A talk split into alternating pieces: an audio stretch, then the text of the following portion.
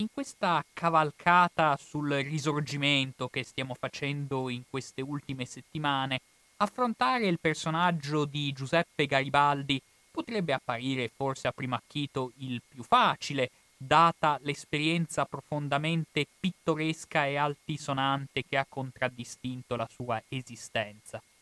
Eppure, dico la verità, mi sono trovato più in difficoltà a provare a formare una relazione attorno a questo personaggio che non rispetto ad altri eventi del risorgimento. Perché infatti è estremamente difficile provare a ritrarre in maniera equilibrata la figura di Giuseppe Garibaldi senza lasciarsi traviare dalla profonda emotività che incuteva la sua figura sia all'epoca dei fatti in cui lo vedono protagonista delle vicende nazionali, sia ai giorni odierni. Infatti è inutile ricordare che anche ai giorni odierni la figura di Garibaldi è quanto mai contrastata ed è oggetto quanto mai di dibattito anche molto acceso, anche molto vivace. Ebbene, io per iniziare a ritrarre la figura di Giuseppe Garibaldi ho pensato di evocare un evento che ci trasmette qualcosa che noi spesso dimentichiamo, e cioè il fatto che Garibaldi, all'epoca in cui lui era in vita, era un personaggio estremamente popolare ed estremamente amato, non solo in Italia, ma almeno in Europa, ma spesso e volentieri anche nel continente americano. E appena quattro anni dopo l'impresa dei Mille, vale a dire nel 1864, abbiamo un evento che ha lasciato basiti molti contemporanei, cioè il viaggio di Garibaldi a Londra. Garibaldi infatti decide di fare questo viaggio alla volta dell'Inghilterra, ma una volta sbarcato al porto di Southampton viene invitato in qualche modo sia dal primo ministro, dove appunto svolgerà il suo pranzo, sia dal ministro degli esteri, dove svolgerà la sua cena, ma soprattutto sorprende di come appena giunto l'entusiasmo e il calore umano che lo avvolgono è qualcosa difficilmente, di difficilmente replicabile, soprattutto per quanto riguarda persone di origine italiana. Quale italiano, infatti, verrebbe accolto a Londra dalla bellezza di 500.000 persone? Eppure Garibaldi, stando ai numeri non degli organizzatori, ma della questura, sarebbe stato accolto proprio da questa marea umana di persone, tutti in qualche modo dotati di un intrinseco sentimento fanatico, sollecitato dal desiderio di vedere Garibaldi e di toccare Garibaldi. 500.000 persone lo aspettano a Londra, dove Garibaldi era giunto con un treno dove alla sua testa sventolava il tricolore italiano, cosa che peraltro a noi italiani potrebbe fare abbastanza piacere e rendere anche abbastanza inorgogliti. Ebbene Garibaldi non solo, prima di arrivare a Londra era stato invitato dal comandante della flotta militare presente nel vicino porto di Portsmouth, dove solo in onore di Garibaldi si era simulata una battaglia navale con tanto di combattimento a fuoco, e questo solo in onore di questo blasonato e popolarissimo personaggio. Uno degli uomini più famosi al mondo è ormai Garibaldi quattro anni dopo l'impresa dei Mille, che per noi italiani è l'evento più significativo della sua esistenza, ma come vedremo in realtà la vita di Garibaldi va ben oltre quella singola per quanto determinante esperienza.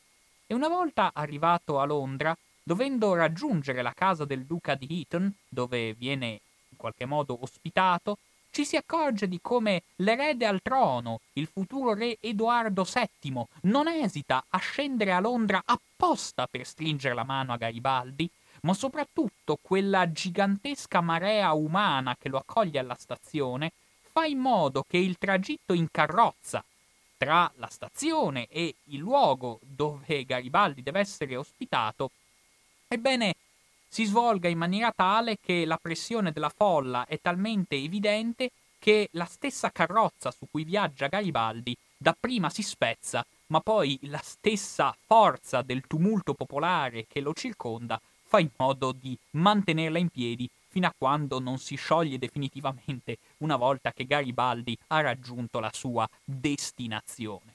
Ebbene, arrivati a questo punto, è interessante di come Garibaldi in questo viaggio riceva un consenso, un'ammirazione e un fervore a dir poco trasversale. Vi sono infatti le duchesse che gli scrivono lettere d'amore, ma vi sono altresì gli inviti degli operai, dei neonati sindacati operai che invitano Garibaldi ai loro banchetti. E Garibaldi accoglie con onore e con piacere gli inviti provenienti dalle parti più disparate. Sì, infatti viene invitato presso le public school più snob e più prestigiose dell'Inghilterra, con tutti gli alunni in fila e ben ordinati fisicamente che gridano urrà al suo passaggio, ma accetta anche appunto di indugiare nei suoi momenti di condivisione con i banchetti degli operai e dei ceti sociali più umili, con cui lui sempre si identificherà.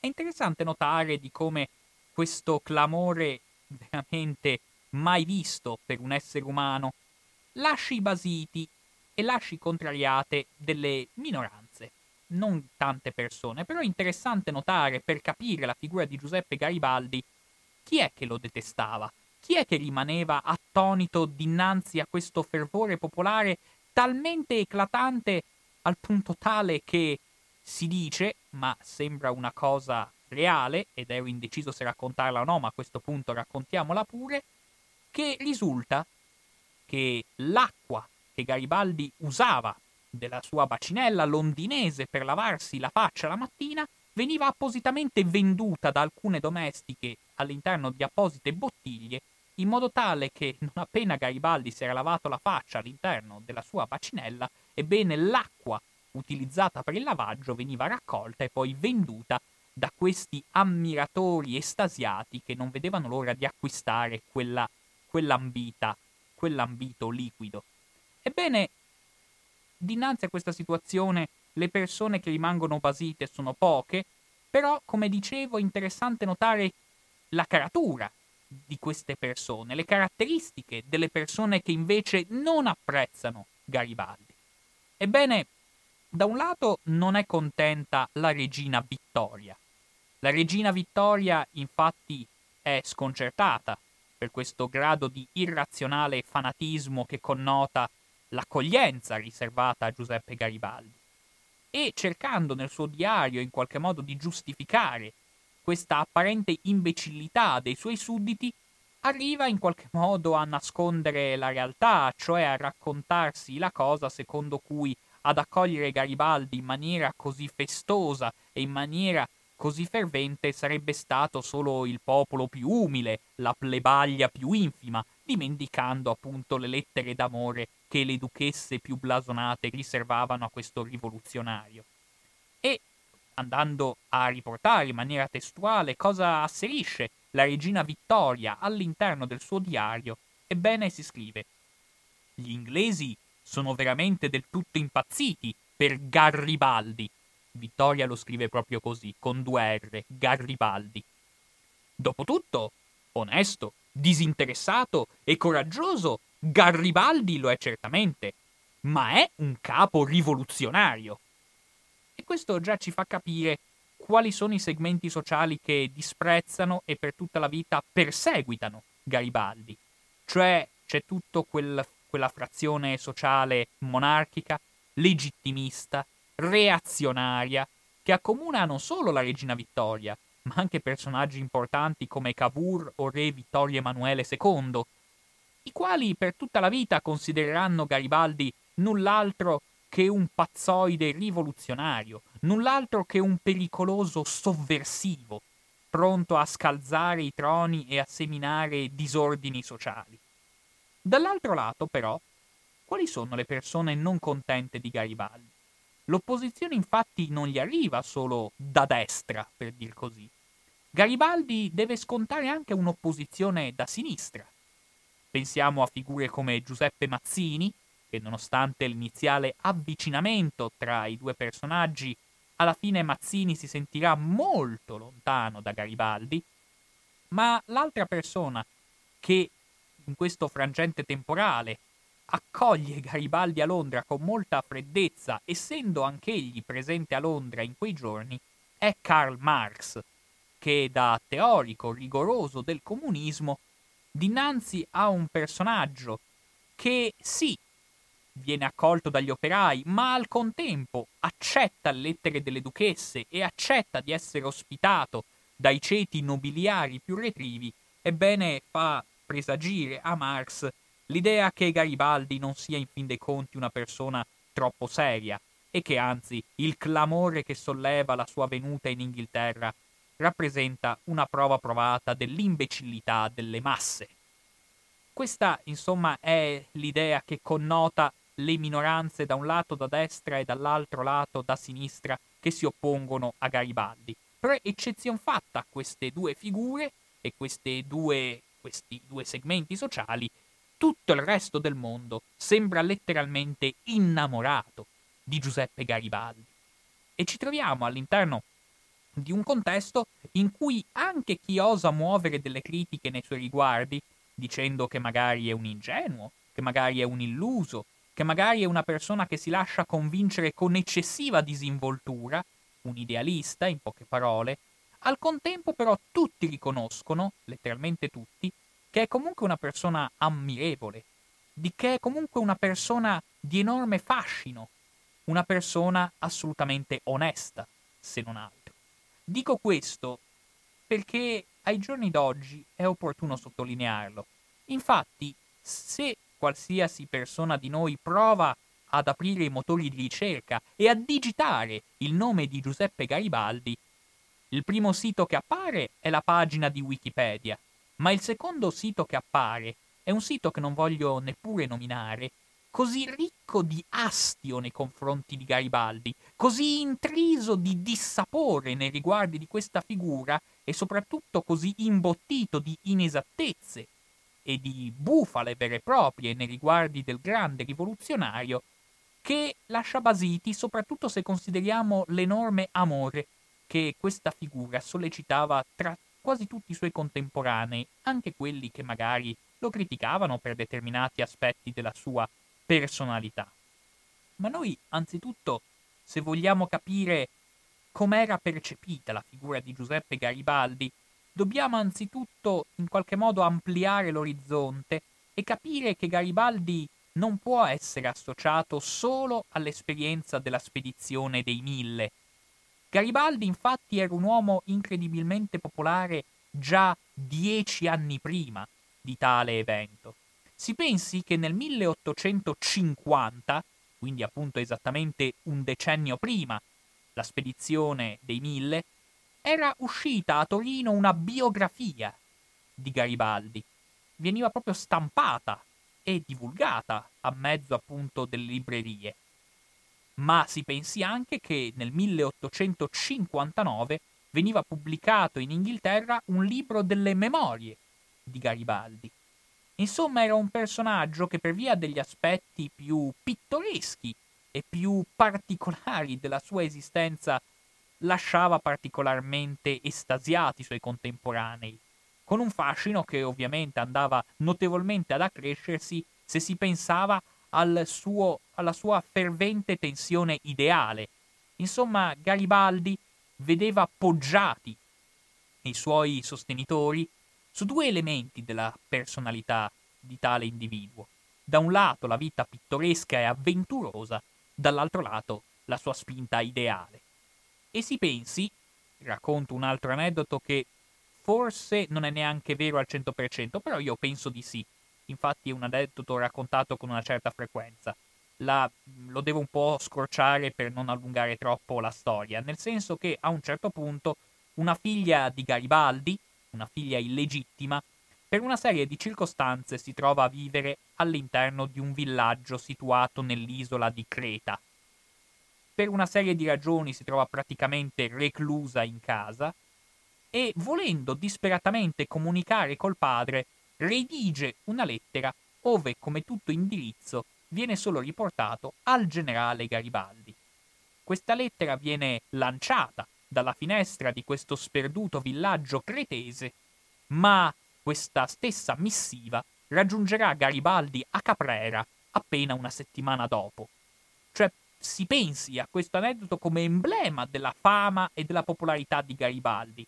Quale altro personaggio potrebbe essere riconosciuto all'interno di un villaggio cretese e quale altro personaggio vedrebbe recapitata una lettera senza neanche l'indirizzo scritto per esteso, dato che la persona è talmente famosa che riportare per esteso le coordinate geografiche sul luogo dove recapitare la lettera sarebbe del tutto inutile. Solo con Garibaldi possono avvenire certe peculiarità. Dicevo che gli aspetti pittoreschi e avventurosi della vita di Garibaldi sono quelli che lo rendono particolarmente celebre per i suoi contemporanei. E io su questi aspetti pittoreschi e avventurosi vorrei fermarmi un attimo, perché anche se poi passeremo a cose politicamente più serie, sono inevitabili quando si affronta la figura di Giuseppe Garibaldi.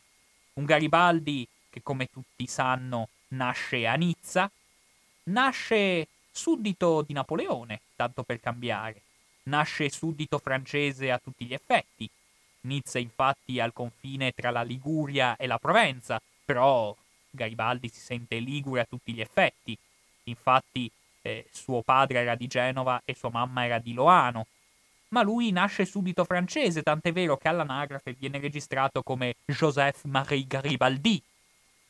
È un ragazzo che cresce e si forma come marinaio a tutti gli effetti, a 16 anni già si imbarca sui primi mercantili e fa i suoi viaggi su questi bastimenti a vela che solcano le acque europee per raggiungere Costantinopoli, per raggiungere il Mar Nero. E dopo nove anni di, eh, di ossa spezzate, verrebbe da dire, nella gavetta all'interno di questa attività di marinaio, riesce anche a divenire capitano di queste imbarcazioni riuscendo anche a diventare un commerciante abbastanza abile, riuscendo a diventare rapidamente anche un capitano di lungo corso munito di tutti gli adeguati brevetti.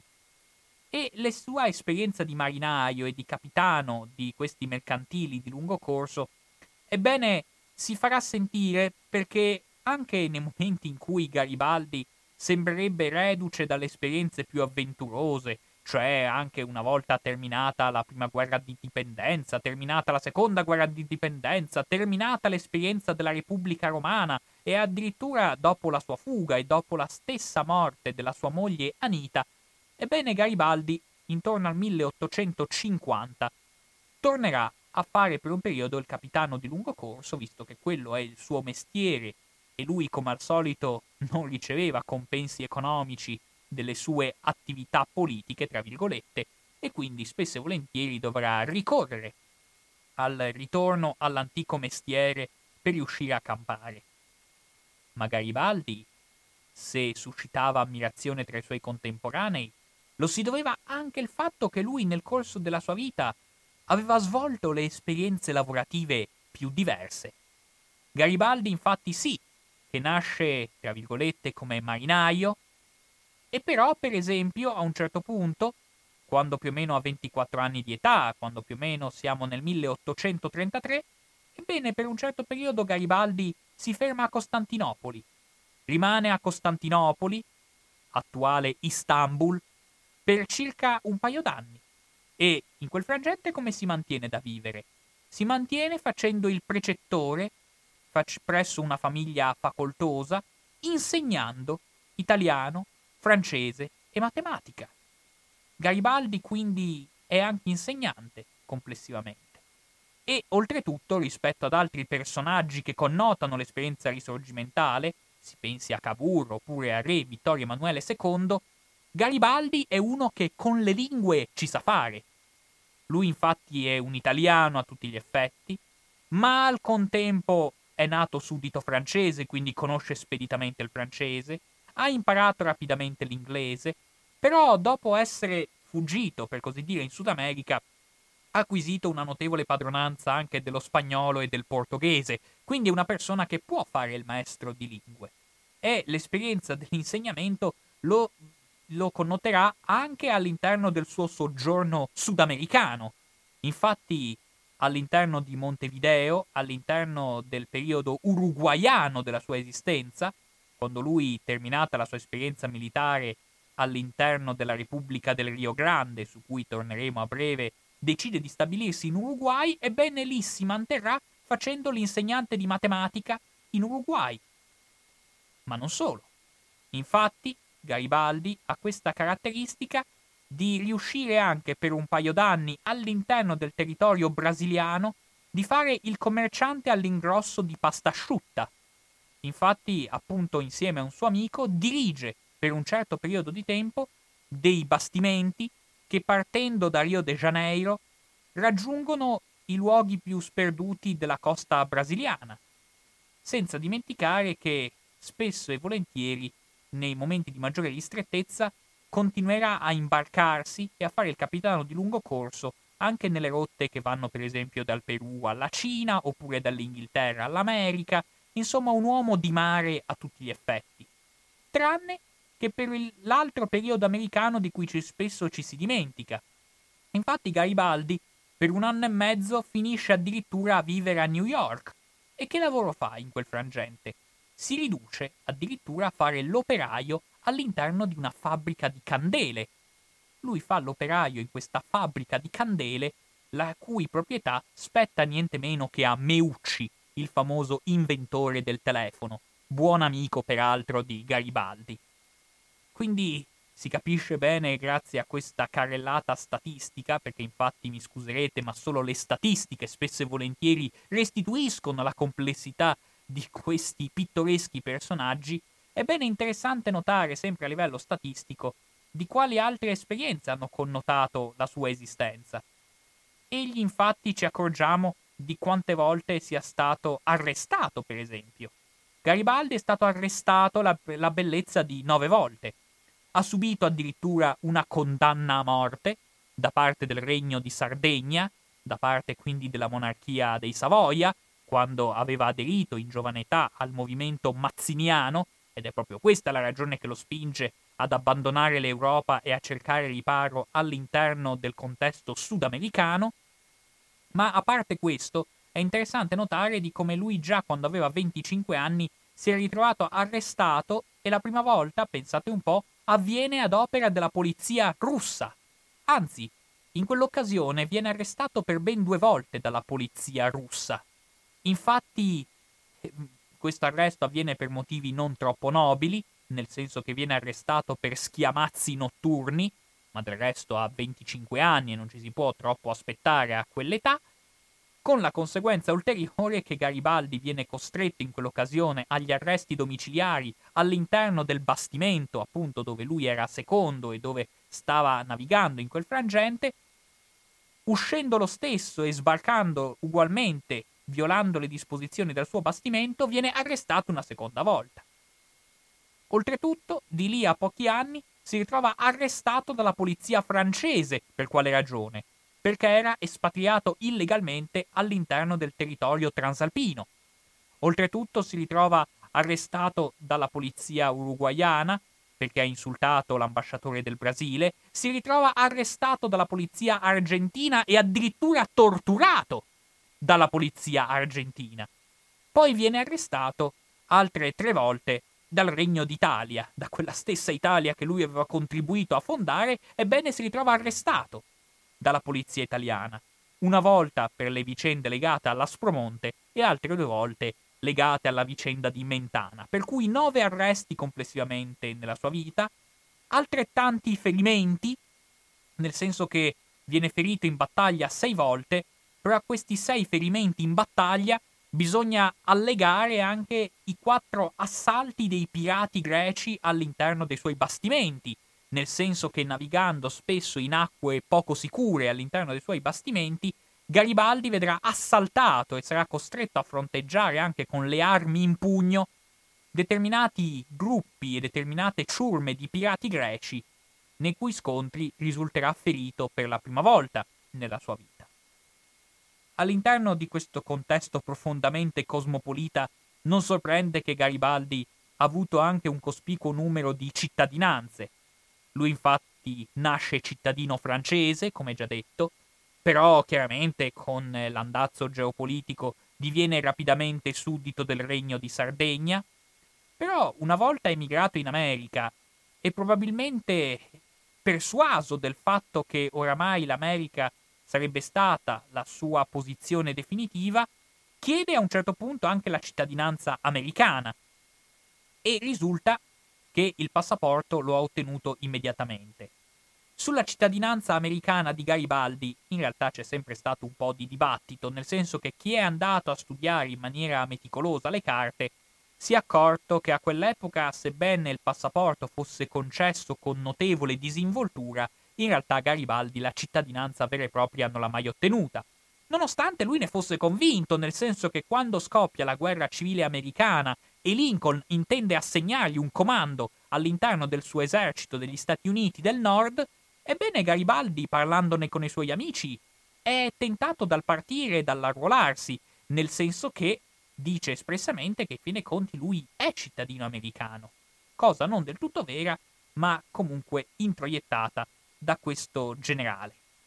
È interessante che oltretutto, dovendo a un certo punto della sua vita addirittura comandare un mercantile peruviano, per riuscire a ottenere questo incarico ha dovuto ottenere anche la cittadinanza del Perù. Quindi Garibaldi è stato anche cittadino del Perù, senza parlare poi del fatto che diventa cittadino italiano, cittadino del Regno d'Italia a tutti gli effetti, in un contesto in cui lui, oltretutto, è stato membro del Parlamento in altrettanti luoghi del pianeta.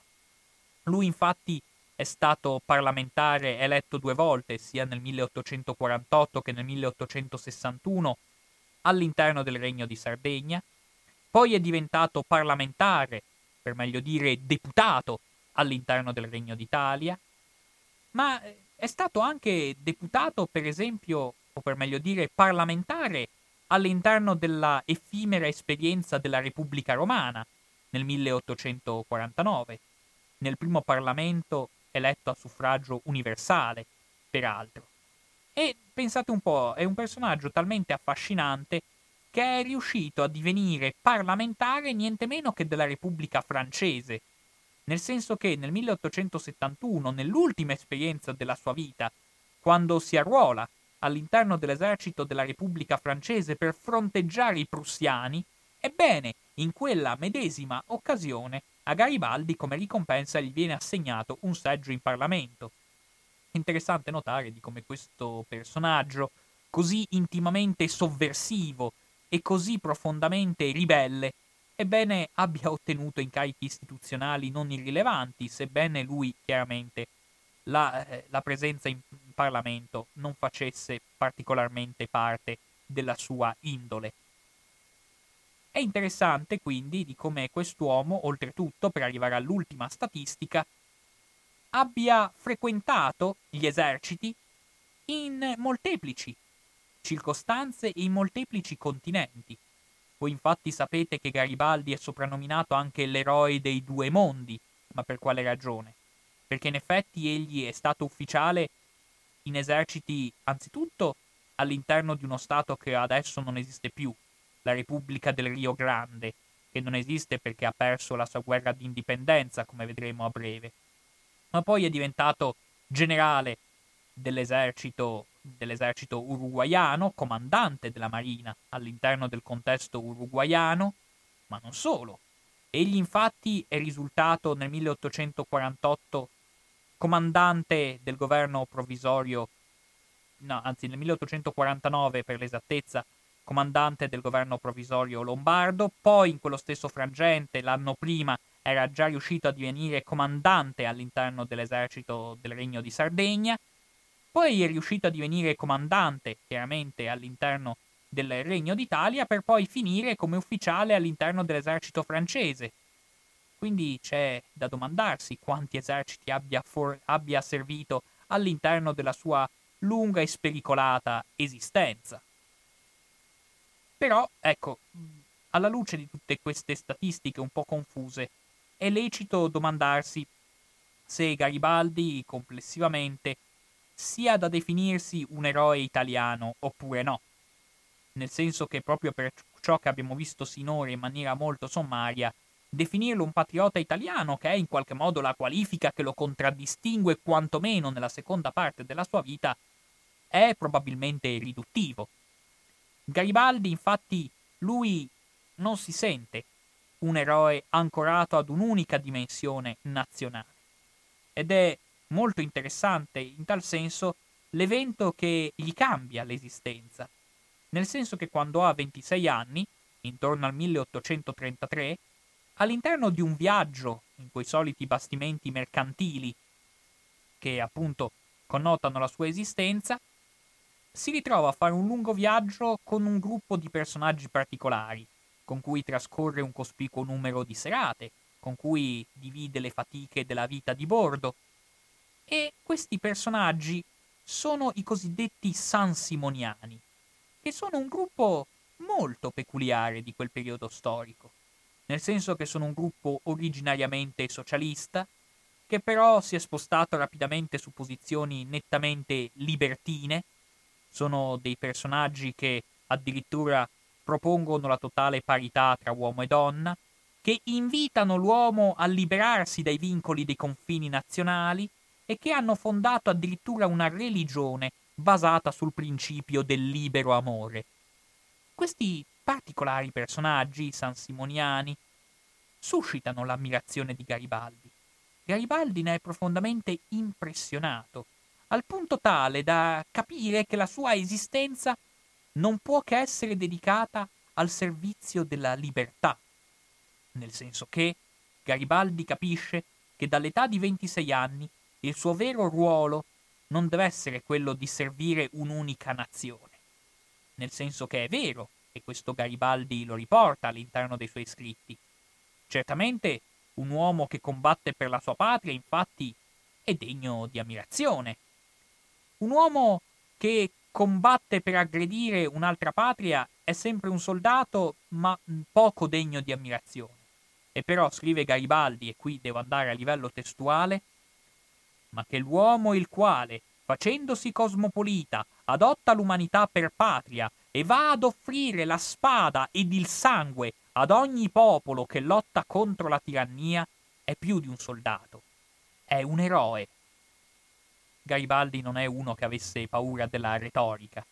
Fatto sta che, a dispetto della retorica, Garibaldi ci è riuscito e per tutta la sua vita si è costruito una carriera di eroe al servizio della libertà, andando a raggiungere quei luoghi del pianeta che lui vedeva minacciati all'interno delle loro libertà fondamentali, imbracciando le armi e fornendo tutto il suo supporto, mettendo quindi a repentaglio la sua stessa vita in qualsiasi angolo del pianeta lui ravvisasse dei rischi per la libertà.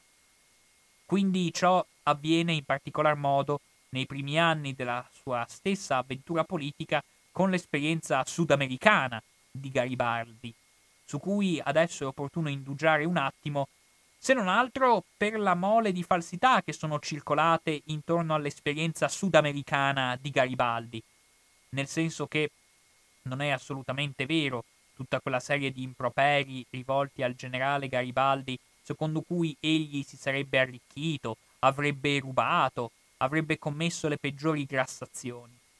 Chiariamo un attimo il contesto del Sud America all'epoca in cui Garibaldi si arruola volontario in quelle sperdute terre. Il Sud America, infatti, sebbene pochissimo popolato, è un continente in completa ebollizione.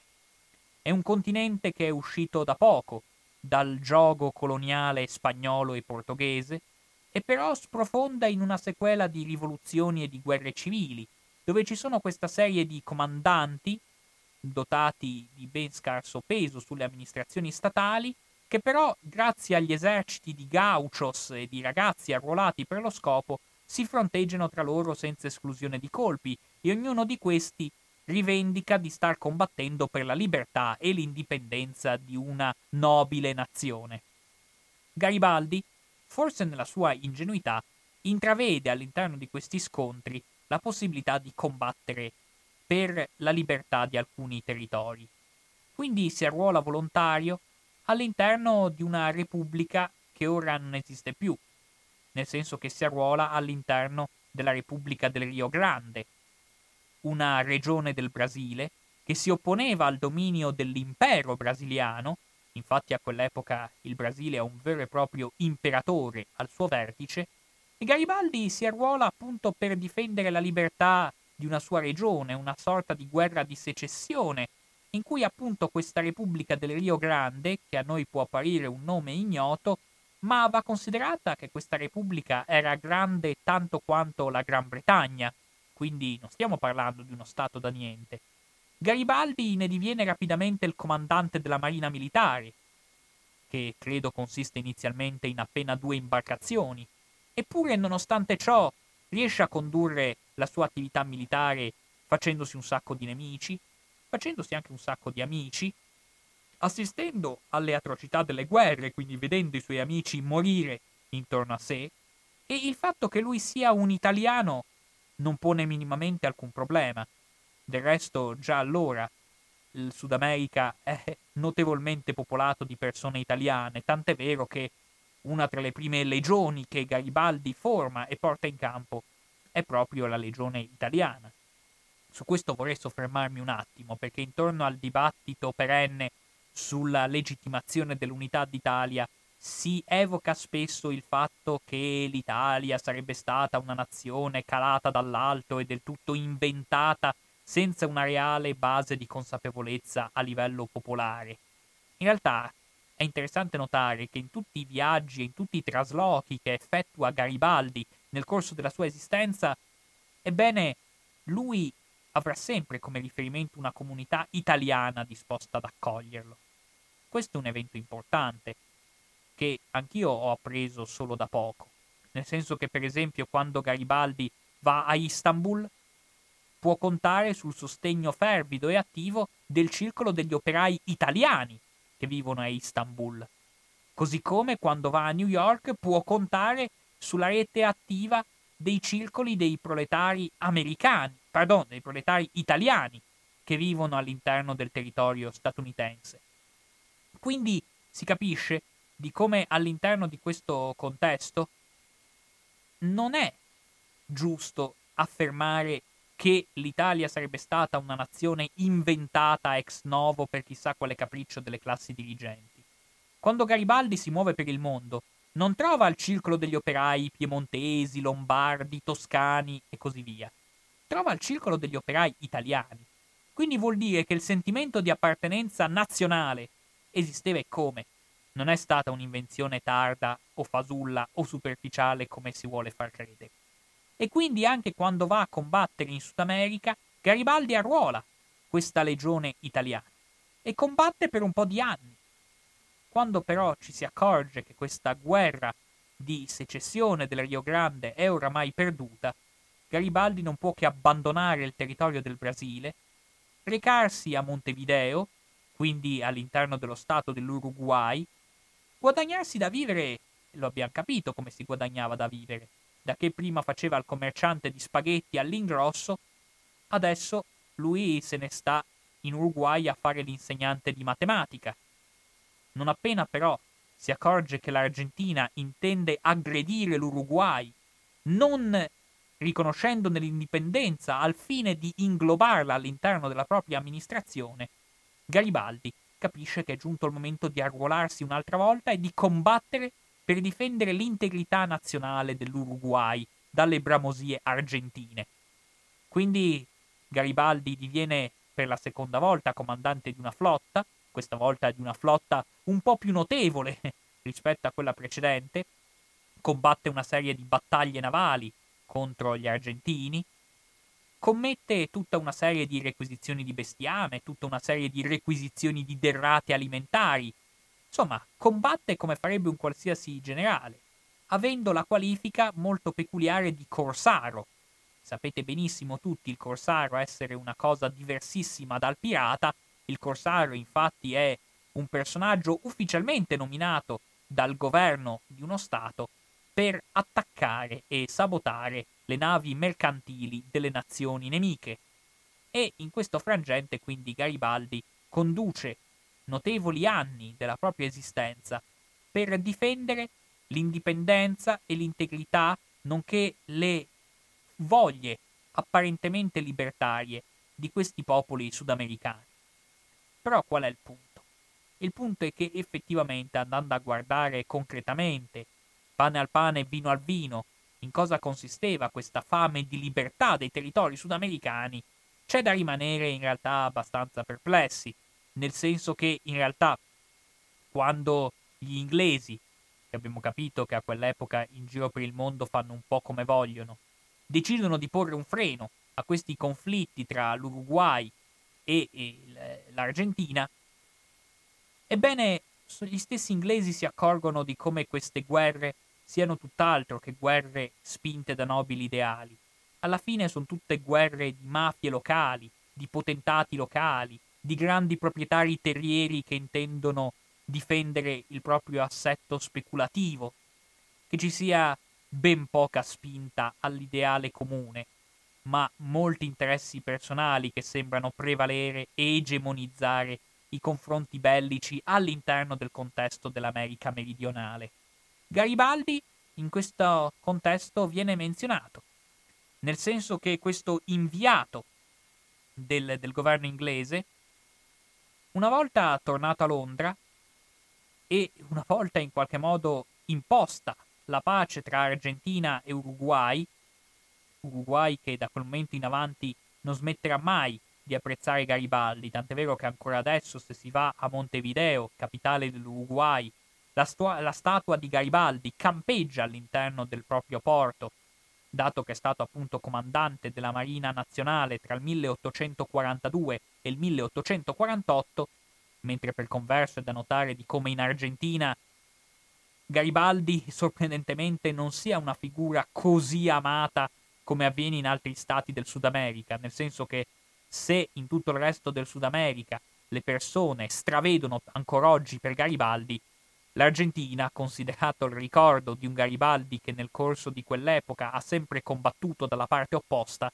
ebbene il mito di Garibaldi è molto attenuato e se Garibaldi suscita entusiasmo ce lo si deve al fatto che oggi come oggi l'Argentina è più o meno per metà popolata da italiani.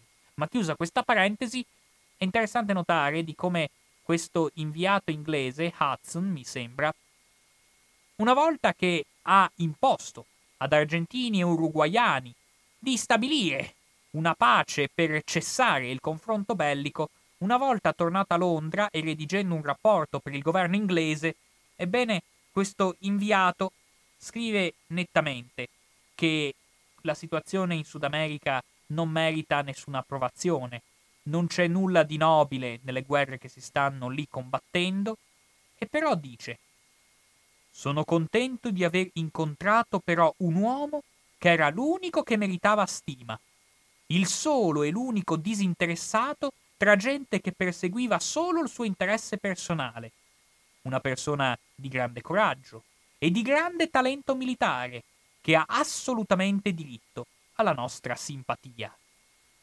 Si sta chiaramente parlando di Garibaldi. In questa che è la prima delle due testimonianze con cui vorrei chiudere questa parte della relazione dedicata all'esperienza sudamericana di Garibaldi, andando a vedere che cosa scrivevano anche i suoi avversari, per esempio. Avversari che certo non sono docili con lui e che anzi avrebbero tutto l'interesse a screditarne la figura. A un certo punto, però, data l'ammirazione per l'ardimento militare, per le capacità militari di Garibaldi, gli stessi argentini, le stesse classi dirigenti argentine, lo stesso dittatore argentino, Rosas, scrivendo a uno dei suoi luogotenenti, Oribe, in qualche modo invita i suoi sottoposti a arruolare Garibaldi, promettendogli 30.000 dollari come ricompensa, dato che Garibaldi tutti sanno che non prende il becco di un quattrino da parte degli stati maggiori dove lui va arruolandosi, ebbene il dittatore argentino è convinto di poter letteralmente comprare Garibaldi per farlo passare come generale all'interno della propria fazione, costringerlo in qualche modo a cambiare casacca. Ed è interessante per capire l'indole di Garibaldi il fatto che una volta che questo luogotenente, Oribe, ha fatto dei sondaggi presso questo generale genovese, o per meglio dire ligure, ebbene, una volta terminato questo sondaggio, cosa viene scritto nero su bianco al, al dittatore argentino? Ho usato tutti i mezzi possibili, ma non è possibile comprarlo. È un selvaggio dalla testa dura. Selvaggio è uno degli epiteti con cui ci si gratificava all'interno di questi contesti bellici sudamericani. Del resto è interessante notare anche la lettera di partenza, cioè in che modo il dittatore argentino era, cercava di persuadere i propri sottoposti a reclutare Garibaldi all'interno del proprio schieramento. Devi cercare di accaparrarti il gringo Garibaldi, che è l'ispiratore dei selvaggi assediati in Montevideo. Senza badare a spese, devi dargli tutto il denaro che chiede, dato che i selvaggi non gliene, da- non gliene hanno dato affatto, neanche per le candele. Tuttavia Garibaldi rifiuta. Rifiuta preferendo combattere senza ricevere neanche un soldo, tant'è vero che lui una volta terminate queste avventure belliche, ebbene si ritroverà disoccupato e senza un soldo, come avveniva molto di frequente nella sua esistenza. Alla luce di ciò, vi è da chiedersi chi era veramente Garibaldi, quali fossero le idee che propugnava, dal momento che queste idee, come avete visto da questo scambio di lettere, erano tutt'altro che superficiali. Lui combatteva per un sano e sincero idealismo. Eppure in cosa consistevano le sue idee politiche? Certo, molti dei suoi contemporanei lo hanno tacciato di essere uomo che di politica non capiva nulla, il che forse è persino vero. Lo hanno tacciato di essere un uomo che per quanto concerne la politica dell'intrigo, per quanto concerne una certa astuzia politica, Garibaldi è sempre stato completamente estraneo. È sempre stato un ingenuo che si arruolava per delle cause di cui non conosceva bene i contorni, di cui non capiva magari gli interessi che vi erano in modo sottostante. E ciò nonostante Garibaldi ha sempre imbracciato le armi con un fervente spirito idealistico, che sicuramente lo contraddistingueva e che spingeva anche molte persone a vedere in lui un uomo scarsamente con i piedi per terra, che non capiva mica come girava il mondo. Eppure se noi andiamo a vedere le idee politiche di Garibaldi, cioè quale fosse il motore che lo spingeva a rischiare così tanto, ebbene noi ci accorgiamo che sono idee tutt'altro che ingenue e tutt'altro che superficiali. Garibaldi, che sia repubblicano, va da sé, è persino inutile dirlo. Garibaldi è contrario ai titoli nobiliari, anche questo abbastanza scontato. Però se si va a pensare che Garibaldi propugna, per esempio, la tassazione progressiva, cioè il fatto che chi guadagna di più deve pagare anche in percentuale di più a livello fiscale, ebbene questa è un'idea che ai giorni d'oggi appare quasi scontata. Ma all'epoca di Garibaldi era considerata sovversiva e anzi veniva vista con terrore quasi si trattasse dell'anticamera del comunismo. Infatti lo stesso Cavour, che è pure un uomo che ha governato con le tasse, all'idea dell'imposta progressiva sul reddito rimaneva veramente alterato.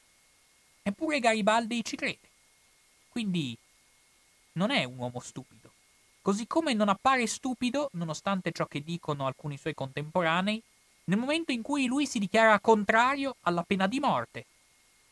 Ed è sorprendente anche che un uomo che per tutta la vita è stato, si può dire, definito come generale Garibaldi e che ha combattuto in così tante guerre, ebbene lui in cuor suo è sempre stato ostile agli interventi bellici. Anzi, nelle sue esperienze parlamentari si è battuto per la riduzione delle spese militari. Verso la fine della sua vita ha assunto addirittura posizioni pacifiste.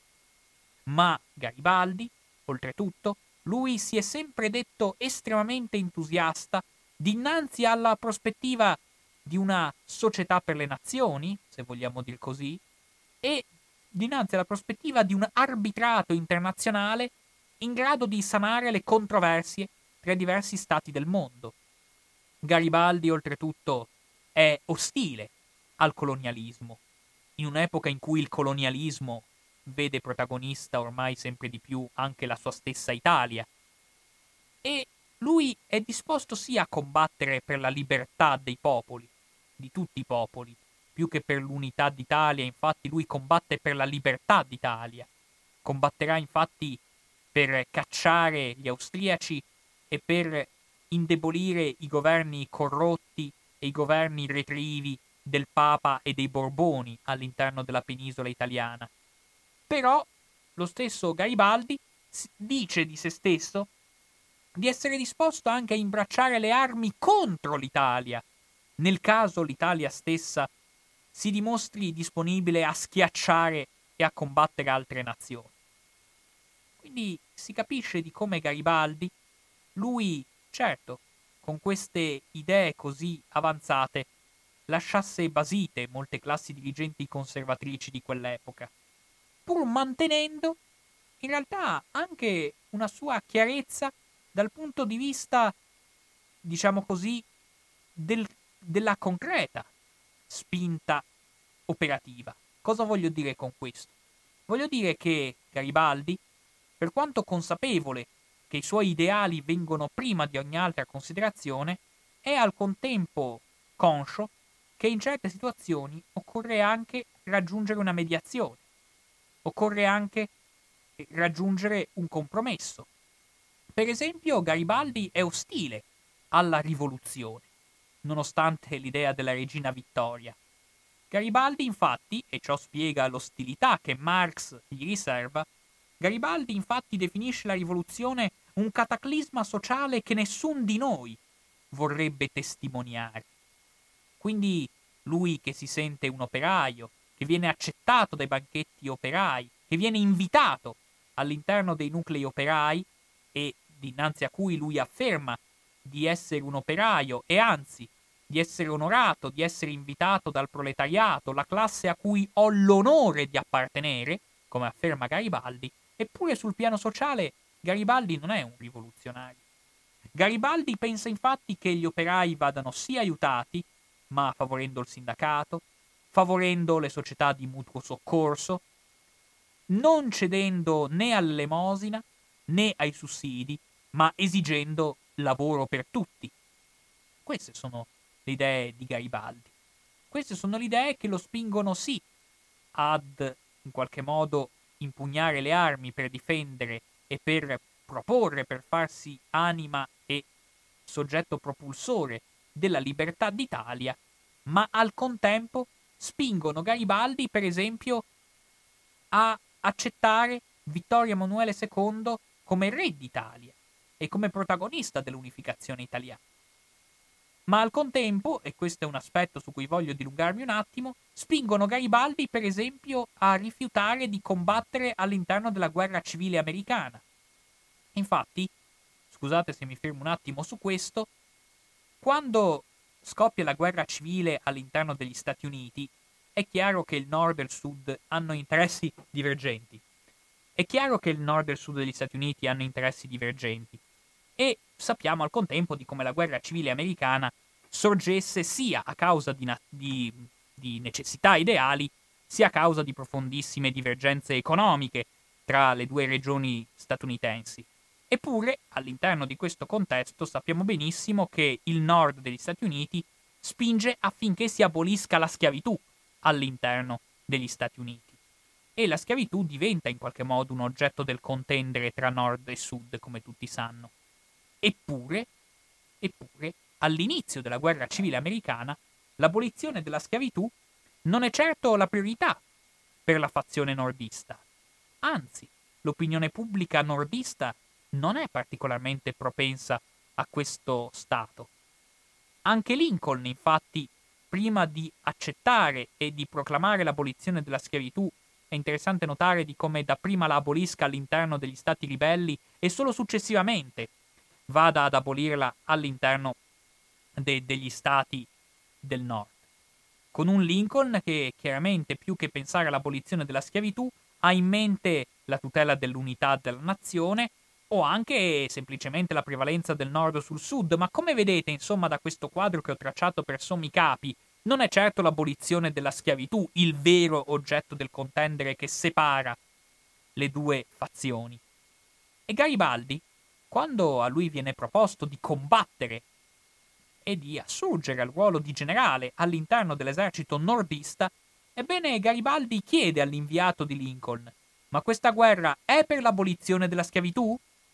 L'inviato di Lincoln risponde: Beh, sì, diciamo di sì. Garibaldi allora chiede a muso duro: Ma allora Lincoln ha fatto un proclama in cui abolisce la schiavitù? Eh, a questo punto il suo interlocutore è costretto a confessare che, per ragioni politiche, per ragioni di opportunità, la schiavitù ancora non è stata abolita e non rappresenta certo la priorità politica del momento. Allora Garibaldi risponde nettamente che finché il presidente Lincoln non abolisce la schiavitù, Garibaldi non se la sente di considerare quella in corso negli Stati Uniti una guerra per la libertà dei popoli e quindi lui non si arruolerà. Quindi si capisce alla luce di questo avvenimento la chiarezza di idee che connota Garibaldi. Io non sto facendo la geografia del personaggio, sto raccontando dei fatti storici. Certo, se volessimo criticare Garibaldi, potremmo sicuramente dire che era un ingenuo e forse anche uno stupido, ma non completamente. E questa chiarezza di idee, come si vede, connoterà anche l'approccio di Garibaldi verso gli eventi del risorgimento italiano. Entriamo quindi nel vivo delle cose che qui più ci interessano. Infatti, quando Garibaldi decide di combattere e di offrire la sua sciabola ai Savoia, certo, dobbiamo immaginare anche il tormento. Di fronte a una casa reale che in precedenza lo aveva condannato a morte, dinanzi a una casa reale che non si dimostra particolarmente incline a grandi spazi di libertà e di progresso, eppure Garibaldi al contempo è estremamente persuaso del fatto che se si vuole realizzare l'unità d'Italia, l'unica ancora di supporto è quella della Casa Savoia. Per questo lui decide di offrire i suoi servigi in maniera servile, verrebbe anche da dire, a Casa Savoia. Sin dal 1848, quando Casa Savoia sembra divenuta improvvisamente liberale. E infatti Garibaldi offre il suo servizio questi, agli eserciti dei Savoia ed è consapevole che solo difendendo Casa Savoia sarà possibile conseguire l'unificazione italiana. Quindi nel suo idealismo c'era anche un senso concreto, che sebbene i Savoia sicuramente non suscitavano la sua più grande simpatia, e però si rende al contempo conto di come solo grazie a questa dinastia sarà possibile ottenere il risultato dell'unità d'Italia. Quindi, se Garibaldi ha ottenuto dei risultati, ciò lo si deve non solo al suo idealismo, ma anche al suo realismo, anche alla capacità di intravedere gli effettivi rapporti di forza che vi sono all'interno delle dinamiche internazionali. Infatti Garibaldi, lui scrive, per esempio, prendo alcune testimonianze, lui dice, io fui repubblicano, ma quando seppi che Carlo Alberto si era fatto campione d'Italia, io ho giurato d'ubbidirlo e seguitare fedelmente la sua bandiera. Carlo Alberto sia dunque il nostro capo, il nostro simbolo. E ancora più tardi, poco prima dell'impresa dei mille, Garibaldi afferma Credo necessario che il re sia alla testa dell'esercito e lasciar correre quelli che lo trattano di incapacità. Ciò farà tacere le gelosie e le ciarle, che disgraziatamente fanno uno degli attributi di noi italiani. Insomma, all'epoca della seconda guerra d'indipendenza, che Garibaldi ovviamente combatte in posizioni apicali all'interno dell'esercito sabaudo, Ebbene, all'interno di questo conflitto, che molti guardano con terrore perché in molti sono convinti che Vittorio Emanuele II non sia minimamente in grado di guidare un esercito in battaglia, nonostante la sua presunzione e nonostante la, la sua, il suo desiderio ecco, morboso di comandare un esercito, con un Vittorio Emanuele che si trova in effetti nel suo elemento quando si tratta di comandare un esercito, e dinanzi alla preoccupazione soprattutto di un Cavour, che considera il re poco più di un inetto, è interessante notare di come Garibaldi, al contrario, ne difenda la sua caratura.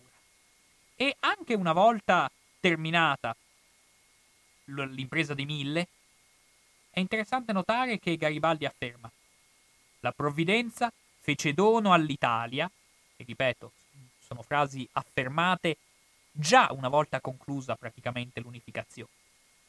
La provvidenza fece dono all'Italia di Vittorio Emanuele. Ogni italiano deve rannodarsi a lui, serrarsi attorno a lui. Accanto al re galantuomo, ogni gara deve sparire, ogni rancore dissiparsi. Ho insistito molto su questo afflato quasi monarchico di Garibaldi perché è interessante notare anche, per converso, il quadro non troppo edificante che connota l'approccio che invece Casa Savoia ha nei riguardi del generale Garibaldi. Di questo generale considerato esule, già dai tempi in cui era fuggito in Sud America, un condannato a morte di pulsioni sovversive, un condannato a morte di idee mazziniane, che addirittura quando se ne sta tranquillo in Brasile a commerciare spaghetti a Rio de Janeiro, conduce i suoi traffici su alcune imbarcazioni che lui ha intitolato Mazzini, Giovane Italia e Giovane Europa. Quindi si può intuire quanto lasciasse costernate le autorità piemontesi un rivoluzionario di questo tipo. E tant'è vero che quando al fine ci si deciderà di acquisirlo obtorto collo presso le proprie fila, l'idea sarà sempre quella di manovrare Garibaldi, tanto lui è un ingenuo, di tenerlo a bada, di riuscire in qualche modo a incanalarne la spinta rivoluzionaria, con sempre l'idea in testa che se anche le cose dovessero finire male, poco importa, pazienza. Del resto è interessante di come questo astio iniziale, soprattutto di Casa Savoia nei riguardi di Garibaldi, si manifesti appunto nei momenti in cui lo stesso Garibaldi si trova a fare il mercante di pasta asciutta all'interno del territorio brasiliano in queste imbarcazioni dove oltretutto sventola il tricolore italiano. Gesto sovversivo se si considera che a quell'epoca quella bandiera non era ancora di nessuno Stato. Ebbene, in questo frangente abbiamo l'ambasciatore del, del Regno di Sardegna all'interno del territorio brasiliano, il conte Borgofranco, che scrivendo al primo ministro piemontese ci sono delle frasi che lasciano abbastanza basiti. Infatti si dice se mai queste barche di Garibaldi facessero l'imprudenza di prendere il largo, quindi smettessero di costeggiare la costa e in qualche modo uscissero in mare aperto, profitterei della buona disposizione di due capitani della nostra marina mercantile discretamente armati, che si sono offerti di seguirle e di finirle. È una piccola libertà che ci si può prendere in America. Insomma, questa è l'idea che Casa Savoia ha inizialmente di Garibaldi, considerato pericoloso, sovversivo, mazziniano. E tuttavia, appunto, quando ci si avvede che, nonostante ciò, il talento militare di Garibaldi può tornare utile può essere volto a favore delle istanze territoriali del Regno di Sardegna, solo a quel punto si decide di arruolare Garibaldi all'interno del proprio esercito. Certo, lasciando di stucco, per esempio, figure come la moglie del re di Sardegna, la quale appunto scrive nero su bianco Mangelo mio, che razza di gente ti vai a prendere. Cioè arruolare Garibaldi veniva comunque considerato un gesto quanto mai improprio. Ebbene, di questa, di questa ostilità, verrebbe da dire, nei guardi di Garibaldi, ne abbiamo l'emblema sicuramente al momento della spedizione dei Mille, cioè al momento più celebre della conquista garibaldina effettuata all'interno del territorio italiano. Questa spedizione dei Mille che si colloca in un contesto quanto mai di subbuglio, in cui si è appena conclusa la seconda guerra di indipendenza e il regno di Sardegna sta procedendo con l'annessione di, dei vari ducati, dei vari principati, delle varie province dello Stato pontificio, ebbene all'interno di questo contesto, dove ci sono insurrezioni, insurrezioni anti-borboniche in Sicilia, per esempio, ebbene all'interno di questo trambusto a un certo punto salta fuori la notizia che Garibaldi sta partendo da Genova con una ciurma di volontari con la chiara intenzione di invadere il regno di Napoli, di invadere la Sicilia e di, con- e di procedere alla sua conquista. E a questo punto trapela tutta la preoccupazione della classe dirigente sabauda. Tutto il ceto dirigente del regno di Sardegna rimane un po' basito di fronte a questo fatto, perché si trova incagliata in un dilemma quanto mai inestricabile, cioè da un lato non si può impedire a Garibaldi ufficialmente di partire, perché il Regno di Sardegna ha ormai inalberato il tricolore italiano come simbolo della propria proiezione internazionale. La libertà d'Italia è divenuto in qualche modo l'emblema della spinta internazionale del Regno di Sardegna, quindi non ci si può permettere il lusso di fermare Garibaldi. Sarebbe una mossa politicamente suicida e il governo cadrebbe il giorno dopo. Però al contempo non si può lasciar partire neppure Garibaldi così come niente fosse, con questi volontari che chissà quali intenzioni hanno. E quindi è interessante notare questa schizofrenia del governo piemontese nei riguardi della spedizione dei Mille, ove alla fine si decide di stare fermi e di restare a vedere. Certo, si lascia partire Garibaldi, però subito dopo partito lo si raggiunge con un mandato di cattura all'interno del quale si capisce chiaramente che se Garibaldi sbarcasse all'interno di un porto del regno si procederebbe al suo arresto oppure peggio. Però se ormai Garibaldi con la sua truppa di volontari si trova in acque internazionali non lo si può mica fermare. Come tutti sanno, Garibaldi sbarca a Marsala nel 1860. Questa truppa riesce a raggiungere la destinazione. Sorprendentemente perché, ecco, per capire l'impresa dei mille noi dobbiamo toglierci dalla testa l'idea che i grandi politici facciano politica con grande preveggenza, premeditando le cose con grande anticipo, spinti da chissà quale visione per il futuro. In realtà, nella spedizione dei mille, noi vediamo chiaramente di come in questo contesto caotico la politica si faccia letteralmente giorno per giorno. Tu non sai cosa sta succedendo, tu non sai cosa avverrà domani. E quindi le stesse classi dirigenti presenti all'interno del regno di Sardegna, compreso Cavour, fanno politica giorno per giorno, rimanendo allerta, guardando cosa avverrà. Chi poteva immaginare che Garibaldi sarebbe riuscito effettivamente a sbarcare a Marsala? Magari gli incrociatori napoletani lo avrebbero ucciso prima, lo avrebbero arrestato prima. Chi lo poteva sapere? E di fronte a questa attesa spasmodica è interessante notare di come lo stesso re di Sardegna, di come lo stesso Vittorio Emanuele, pur così apprezzato da Garibaldi, si trovava all'interno di un amore a dir poco non corrisposto, dal momento che Vittorio Emanuele, scrivendo all'ambasciatore francese nei giorni della spedizione dei Mille, vergava nero su bianco. Se mai queste barche di Garibaldi facessero l'imprudenza di...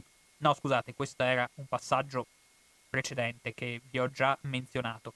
È interessante notare di come appunto quando ormai Garibaldi è sbarcato a Marsala, il re scriva Dio mio, sarebbe stata certo una grande disgrazia se gli incrociatori borbonici avessero catturato e impiccato il mio povero Garibaldi. Ma una sorte così triste sarebbe proprio andato a cercarsela da sé. Le cose si sarebbero molto semplificate a quel modo. Che bel monumento gli avremmo fatto. Quindi altro che con sostegno fervido alla causa garibaldina e alla causa della sua spedizione.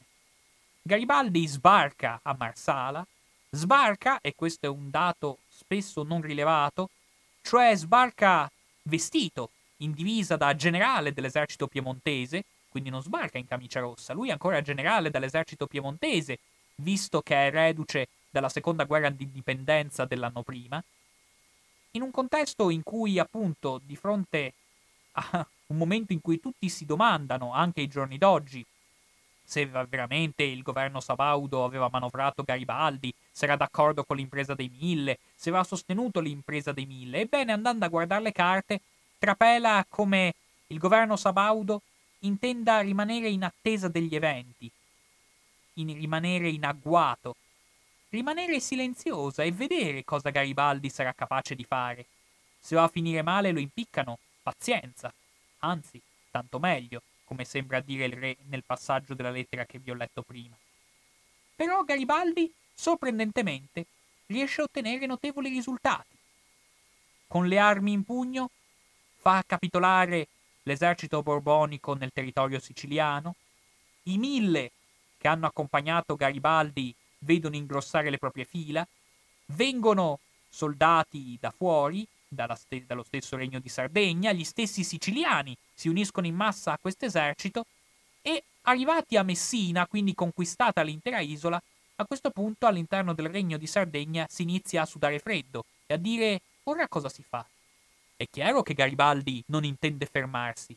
È chiaro che Garibaldi attraverserà lo stretto e proverà a raggiungere Napoli. Ma cosa facciamo? Lo lasciamo fare oppure no? Eh, non possiamo mica prenderci la responsabilità di far crollare una dinastia così, dalla sera alla mattina. E dunque anche lì ci si tormenta di domande, al punto tale che un messo fa recapitare a Garibaldi una lettera che gli arriva direttamente dal re Vittorio Emanuele II, in cui si chiede gentilmente a Garibaldi di cessare la guerra fra italiani e italiani e di sospendere la sua spedizione. Del resto ormai la Sicilia è conquistata. Sembrerebbe un buon risultato. Però, il che ce la dice lunga sia sul, sulla schizofrenia che connota la politica del Regno di Sardegna, sia sulla indole personale di Vittorio Emanuele II e sua, sul, sulla, sul suo modo di agire politicamente, il fatto che quando lo stesso messaggero consegna questa lettera che vi ho appena descritto a Garibaldi, Pochi minuti dopo estrae dalla borsa un'altra lettera in cui si scrive nero su bianco a Garibaldi, una lettera privata questa volta, non una lettera pubblica. Infatti la lettera pubblica probabilmente era stata dettata da Cavour. Questa invece è una lettera privata recapitata a sue personali mani da re Vittorio Emanuele II, in cui si dice a Garibaldi: Sì, io nell'altra lettera vi ho scritto fermatevi e non proseguite oltre. E lei Garibaldi mi risponda Dica che lei nutre la massima venerazione, la massima reverenza per il re, però, per non tradire il sacro nome dell'Italia, io non posso fermarmi. Garibaldi, dinanzi a questa situazione quanto mai ondivaga del regno di Sardegna, con un regno di Sardegna che rimane in agguato, in attesa, perché se le cose vanno male pazienza, se le cose vanno bene tanto meglio, Garibaldi decide di attraversare lo stretto e di raggiungere Napoli come tutti sapete, l'esercito borbonico si sfalda nel giro di poche settimane e quindi Garibaldi può tranquillamente raggiungere Napoli in treno, anzi, il sindaco di Napoli lo aveva già raggiunto a Salerno. E qui ci troviamo al cospetto di una situazione estremamente particolare e intricata, nel senso che Garibaldi a questo punto si ritrova dittatore del regno delle due Sicilie. Si ritrova dotato di tutti i poteri all'interno delle due Sicilie e all'interno del regno di Napoli la sua dittatura, chiaramente effimera, fa trapelare tuttavia gli aspetti più negativi della personalità di Garibaldi. Infatti trapela il politico non troppo accorto, non troppo abile, il politico insomma non troppo adatto all'attività amministrativa. Garibaldi infatti compie una serie di scelte contraddittorie e compie addirittura delle scelte che spaventano i liberali e i moderati che pur lo avevano appoggiato. Per esempio, sancisce un sussidio di disoccupazione per tutti i disoccupati del Regno delle Due Sicilie, il che chiaramente fa spaventare i moderati, dato che vedono questo provvedimento, tanto per cambiare, come l'anticamera del comunismo. Ma Garibaldi, in tutto questo frangente in cui assume i pieni poteri, dimenticando di fare una cosa soltanto, cioè di assegnarsi uno stipendio, egli infatti non guadagna assolutamente nulla da questa esperienza, e però, per esempio, va a circondarsi di persone equivoche. Per esempio è noto a tutti che il ministro dell'interno di Francesco II di Borbone, Don Liborio Romano, uomo ammanicatissimo con la camorra, si mette al servizio di Garibaldi. Con un Garibaldi che una volta arrivato a Napoli ha capito benissimo cosa bisogna fare. Per esempio, Garibaldi per prima cosa si è recato da San Gennaro e ovviamente il sangue di San Gennaro si è liquefatto all'arrivo di Garibaldi. Quindi Garibaldi sicuramente anticlericale, non voglio dire ateo perché aveva una sua posizione comunque teista, però sicuramente non religioso nel senso convenzionale del termine, qualche cosa l'ha capita, però in questa esperienza di dittatore all'interno del Regno delle Due Sicilie lascia interdetti molte persone lascia interdetti come al solito i dirigenti del Regno Sabaudo, che sono costernati dinanzi alla prospettiva molto concreta che il regno delle due Sicilie sotto il monopolio di questo avventuriero Garibaldi finisca per diventare un covo di sovversivi, un covo di rivoluzionari, che arrivino lì i mazziniani, gli anarchici, i comunisti. E a quel punto chi li può fermare? Chissà cosa può avvenire. Dinanzi a questa prospettiva terrifica per le classi dirigenti borghesi, appunto, e nobiliari del, dell'Italia piemontese, ebbene è interessante di come Cavour, nelle sue lettere private, scriva chiaramente che si era circondato, riferito a Garibaldi, di mazziniani e di repubblicani della peggior razza. Se Garibaldi persevera per quel cammino funesto in cui si è messo, entro una quindicina di giorni andremo a ristabilire l'ordine a Napoli, anche a costo di gettare tutti i garibaldini a mare. E questa idea di buttare a mare i garibaldini era un'idea abbastanza frequente, e infatti sempre lo stesso Cavour, in una lettera di quei giorni, scrive chiaramente Re Vittorio marcerà su Napoli per ridurre alla ragione Garibaldi e per gettare in mare quel nido di repubblicani rossi e di socialisti demagoghi che si è formato attorno a lui. Quanto a Re Vittorio, nelle sue esternazioni non è certamente da meno, lo si sente parlare di sterminare fino all'ultimo, la canaglia è canaglia fino alla fine, insomma, morale della favola, a un certo punto si delibera che il re deve assolutamente scendere a Napoli per prendere in mano il controllo della situazione. Chiaramente Garibaldi, che non sa assolutamente nulla di, va, di quanti improperi si vanno pronunziando alle sue spalle, non appena vede il re avvicinarsi, lo accoglie di buon grado, gli offre con la massima tranquillità e anzi con una certa dose di entusiasmo, gli offre il regno di Napoli appena conquistato, porta il re in piazza per farlo acclamare dalla folla, folla che tuttavia applaude Garibaldi ma non applaude re Vittorio, il che lascia abbastanza costernato re Vittorio, e in questo modo appunto si va concludendo l'esperienza dei mille. Non però l'esperienza di Garibaldi, il quale siamo nel 1861. Garibaldi, apparentemente dopo ottenuto questo strabiliante risultato, si ritira a Caprera a fare il contadino, sebbene lui in quello stesso anno venga eletto nel primo Parlamento del Regno d'Italia. E tra le tante zone in cui lui ha scelto di farsi eleggere, ha scelto proprio Napoli come circoscrizione per divenire parlamentare, e all'interno di questo contesto vi è un evento significativo, cioè che Garibaldi, mentre se ne sta tranquillo a Caprera, viene a sentire da alcuni amici, infatti lui nonostante tutto un po' la politica continua ad annusarla, non è completamente ingenuo come si pensa, e nel giro di pochi mesi emergono tutti i retroscena della spedizione dei Mille.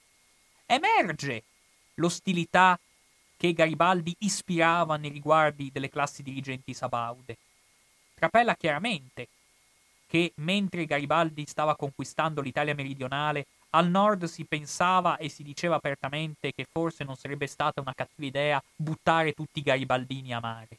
E quindi avviene che nel primo anno di vita del Regno d'Italia, con l'Italia ancora unita, Garibaldi è furibondo, si sente in qualche modo vittima, lui che aveva accettato di buon grado l'autorità dei Savoia, per tutta risposta si vedeva in qualche modo ostracizzato da una classe dirigente che non aveva esitato quasi ad auspicarne la morte, ebbene Garibaldi entra in Parlamento, cosa che non fa spesso e non fa neppure volentieri, peraltro vestito col poncio, quindi attualmente non lo farebbero neanche entrare, e anche all'epoca qualcuno era titubante, ma lasciare fuori Garibaldi sembrava una cosa eccessiva, quindi Garibaldi con quell'abito con cui aveva fatto l'Italia, il suo abito caratteristico, entra in Parlamento e avviene una scena epocale, cioè circondato da spalti e da tribune piene di garibaldini e di sostenitori, dice chiaramente ai dirigenti piemontesi che mentre lui faceva l'Italia, mentre lui dedicava le sue giornate a consegnare l'Italia a Vittorio Emanuele II, all'interno del territorio torinese si pensava addirittura di rimuovere Garibaldi vissuto come, come fastidioso emblema di rivoluzione che lui stesso Garibaldi avrebbe incarnato. E quindi in questo sfogo d'ira si rivolge direttamente a Cavour dicendo voi, conte, stavate progettando una guerra fratricida. A questo punto l'aula schiamazza. Avviene un vero e proprio tumulto all'interno del Parlamento torinese con Cavour che si alza di scatto, che batte i pugni sul tavolo, invendo contro Garibaldi e quasi costringendolo a ritrattare l'accusa. Garibaldi, una volta placata la situazione, afferma voi, Conte, stavate progettando una guerra fratricida.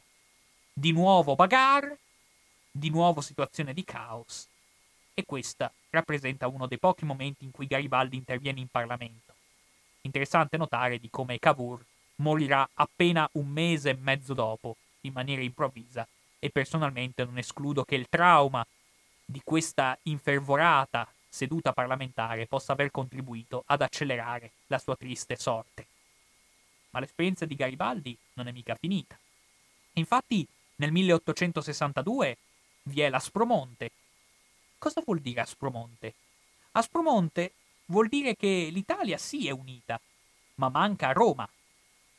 E gli, i patrioti più ferventi, i repubblicani, gli anticlericali, i progressisti, sono profondamente convinti non solo che Roma debba necessariamente essere unita all'Italia, ma che il governo del Papa è un governo ormai ridotto ai minimi termini. Basterà una ciurma di volontari per riuscire a rimuoverlo. Basterà replicare l'impresa dei mille, cosa che infatti avviene. Sempre con Garibaldi alla testa, con questo odioso rivoluzionario vista dall'ottica dei sovrani, ebbene viene arruolata una truppa di volontari che sbarca in Sicilia ancora una volta e risale l'Aspromonte con l'idea di andare a Roma e conquistarla. Basterà poco, si dicono. Il tutto sotto lo sguardo esterefatto delle autorità militari e delle autorità di polizia che non sanno come comportarsi, perché nessuno sa cosa pensa effettivamente il governo italiano di questa spedizione. Nessuno sa effettivamente se magari il governo italiano sotto sotto non è d'accordo. E quindi cosa fare? Però a un certo punto, nonostante la posizione dei Savoia sia come al solito quello di vedere che cosa farà Garibaldi per poi decidere in conseguenza, ci si avvede che in realtà accettare che Garibaldi occupi Roma è una cosa che politicamente non ci si può permettere. Infatti Cavour non c'è più, adesso a governare l'Italia c'è Rattazzi, quindi se vogliamo anche il governo ha le spalle meno larghe del solito, e oltretutto va tenuto in considerazione che Roma è protetta dalla Francia. Il governo papale è protetto da Napoleone III, imperatore dei francesi, che è sostenuto dall'opinione pubblica di destra, cattolica, conservatrice, e che non accetterebbe che il Papa venisse scalzato da Roma. Con la conseguenza che ovviamente il governo italiano si rende conto che non si può accettare l'immagine di un Garibaldi che entra a Roma e scalza il Papa. Il governo italiano non può rischiare di fratturare i rapporti con la Francia. E quindi avviene che il generale Cialdini, lo stesso generale che l'anno prima in Parlamento aveva insultato Garibaldi e lo aveva se non altro accusato di entrare con abiti non adatti a quel contesto istituzionale, quello stesso generale Cialdini viene spedito all'Aspromonte per fermare l'avanzata di Garibaldi verso Roma. E qui non sappiamo esattamente cosa sia avvenuto, nel senso che Garibaldi secondo le testimonianze delle persone a lui più vicine, avrebbe cercato di evitare lo scontro tra volontari garibaldini e esercito italiano. In realtà la sparatoria c'è stata. Una sparatoria di 10 minuti, con 12 morti e 44 feriti, con Garibaldi che viene ferito due volte, il che vuol dire che evidentemente avevano l'ordine di sparare a lui, però, sfortunatamente per i Savoia, Garibaldi non muore. Garibaldi resta in vita.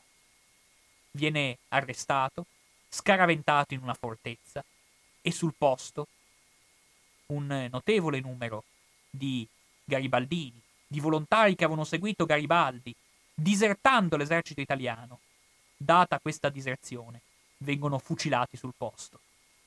Insomma, questi giovani, che appena un anno prima avevano visto dei coetanei fare la stessa cosa per conquistare l'Italia meridionale, ricevendo la massima approvazione, la massimo, il massimo encomio da parte del Regno d'Italia, ora vedono una situazione completamente capovolta. Facendo le stesse cose, si ritrovano condannati e, nelle peggiori ipotesi, addirittura sotto il plotone d'esecuzione. Addirittura Cialdini, che nelle sue lettere vanta di aver, dopo un lungo ed estenuante combattimento, schiacciato i sovversivi, vedrà distribuite ben 76 medaglie al valore agli uomini che con maggior zelo hanno fermato l'avanzata dei volontari garibaldini verso Roma. Solo che Garibaldi, come detto, seppur ferito, è ancora vivo. E a questo punto cosa fare di Garibaldi? È passato appena un anno dalla spedizione dei Mille. Ed è inconcepibile l'idea che quello stesso Regno d'Italia proceda a processare Garibaldi. Certamente processarlo in un tribunale comune non lo si può fare. Forse si può processare Garibaldi all'interno di un tribunale di guerra, sono affermazioni che corrono di bocca in bocca all'interno della classe dirigente sabauda. Alla fine cosa si decide di fare? Alla fine la situazione sembra arrivata a un impasse. Tuttavia, Garibaldi, che possiede pur sempre degli amici all'interno del governo italiano e all'interno della politica italiana, si fa balenare al re che c'è ancora qualche lettera che Garibaldi conserva gelosamente, cioè si sa benissimo che mentre Garibaldi stava avanzando verso Roma, il re di nascosto gli scriveva delle lettere in cui affermava Vai pure avanti Garibaldi che puoi contare sul mio supporto. E si fa chiaramente balenare alla classe dirigente del neonato Regno d'Italia che se qualcuno osa mettere le mani addosso a Garibaldi, ebbene queste lettere misteriosamente potrebbero uscire allo scoperto. Dinanzi a questa situazione si risolve la situazione mediante un escamotage quanto mai abile. Amnistia. Colpo di spugna. Garibaldi viene liberato. Ci sarebbero moltissime altre cose da dire, io ormai di tempo non ne ho più. Ci sarebbe da raccontare la vicenda di Mentana, ma appunto il tempo ormai stringe. Però qualche cenno rapido va fatto alla partecipazione di Garibaldi alla terza guerra d'indipendenza, che come sappiamo va, badi- va, va malissimo. Perdiamo a Custozza, perdiamo a Lissa, Eppure Garibaldi è uno dei pochi generali che riesce a vincere una battaglia. Vince a bezzecca coi suoi uomini. E per poco non riesce a consegnare Trento al Regno d'Italia. Però una volta che il re gli dice di fermarsi, Garibaldi formula quella parola divenuta ormai proverbiale, e cioè obbedisco. Occorreranno un altro po' di decenni, un'altra guerra e 600.000 morti prima che Trento passerà sotto l'amministrazione del Regno d'Italia.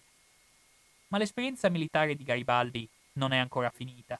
Ottenuta questa particolare rivincita all'interno della terza guerra d'indipendenza, in cui il generale Cialdini, quello stesso fervente che aveva provato a stroncare la stessa esistenza di Garibaldi, vedrà giustamente addossate su di sé non poche responsabilità per il naufragio e il fallimento catastrofico della terza guerra d'indipendenza, Ebbene, Garibaldi non ha ancora terminato la sua carriera militare.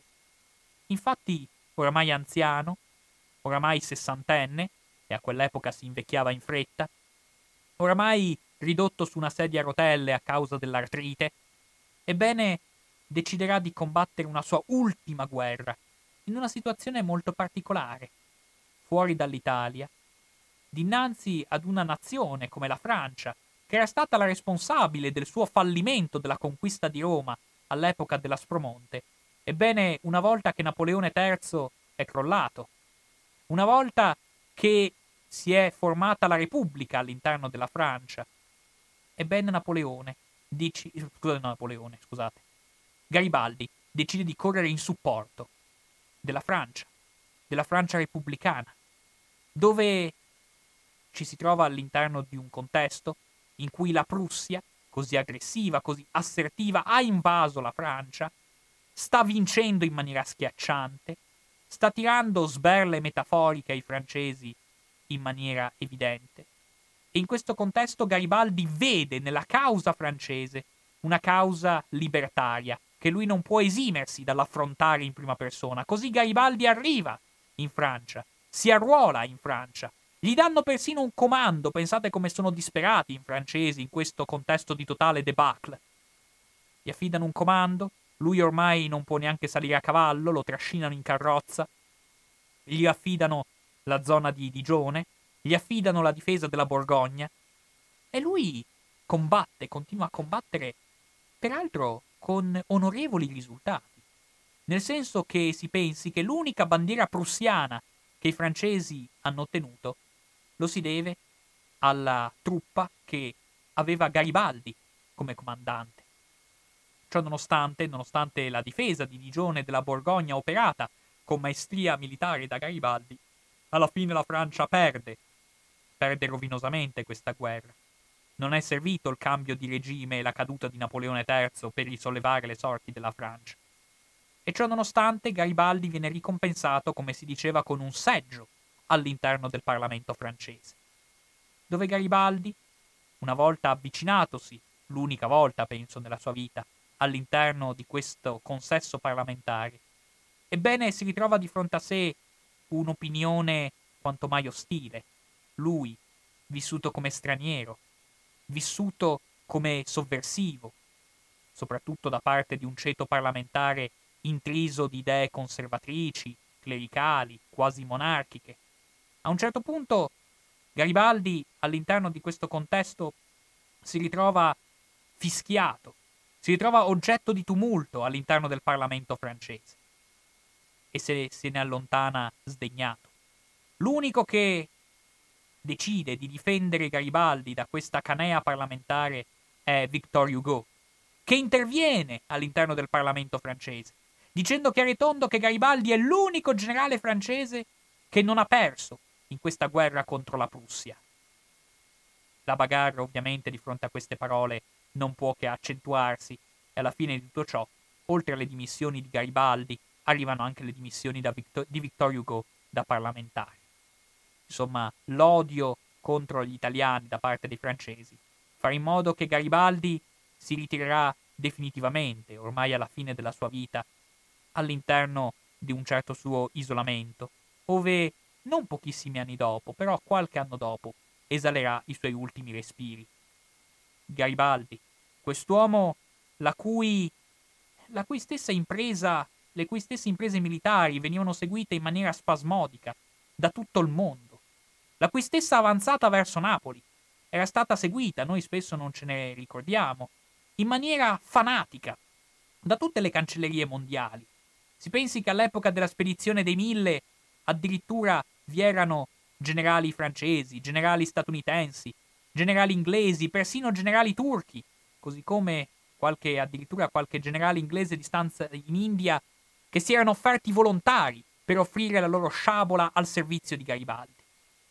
Ebbene, se pensiamo al fatto che sempre all'interno del contesto della spedizione dei Mille, Garibaldi aveva visto un fervente supporto da parte degli scaricatori del porto di Liverpool, che lavoravano il sabato pomeriggio per procurare casse di munizioni e casse di medicinali da recapitare a Garibaldi.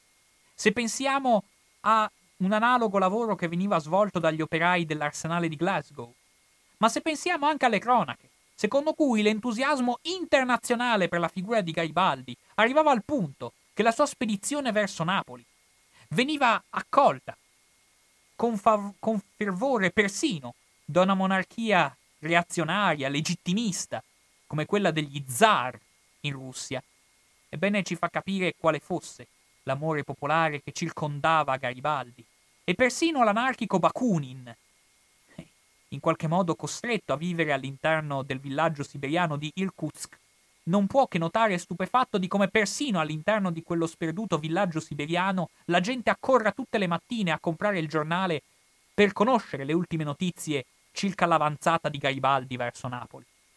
Quindi quest'uomo che aveva sollevato così tanta ammirazione e così tanto entusiasmo a livello mondiale non poteva che vedere una profonda commozione al momento della sua morte. La morte di Garibaldi quindi campeggia sulle prime pagine dei giornali di tutto il mondo, ci sono commenti, ci sono analisi, le più svariate, riferite alla sua figura. Ma tra i vari commenti io vorrei concludere questa relazione con la frase che viene da una figlia della regina Vittoria, la principessa Vicky, che scrivendo a sua madre, in un contesto in cui, certo, sappiamo bene quanto la famiglia reale inglese amasse Garibaldi, e oltretutto se teniamo in considerazione che questa principessa Vicky di lì a breve sposerà l'imperatore di Germania, quindi assurgendo anche al titolo di imperatrice di Germania, quindi una figura completamente lontana dal retroterra ideale e politico di Garibaldi, Ebbene, questa stessa principessa Vicky scriverà. Così il povero vecchio Garibaldi è morto alla fine, a dispetto di tutte le ridicole mistificazioni, di tutti gli equivoci cui il suo nome è stato associato. Era un eroe e un patriota, e la sua patria gli deve molto. Io non sono mai stata capace di reprimere un certo grado di ammirazione e di simpatia per lui. Ecco, Credo che questo sia proprio il minimo, ma è un minimo che penso che noi italiani dobbiamo sforzarci di considerare quando parliamo di Garibaldi. Grazie.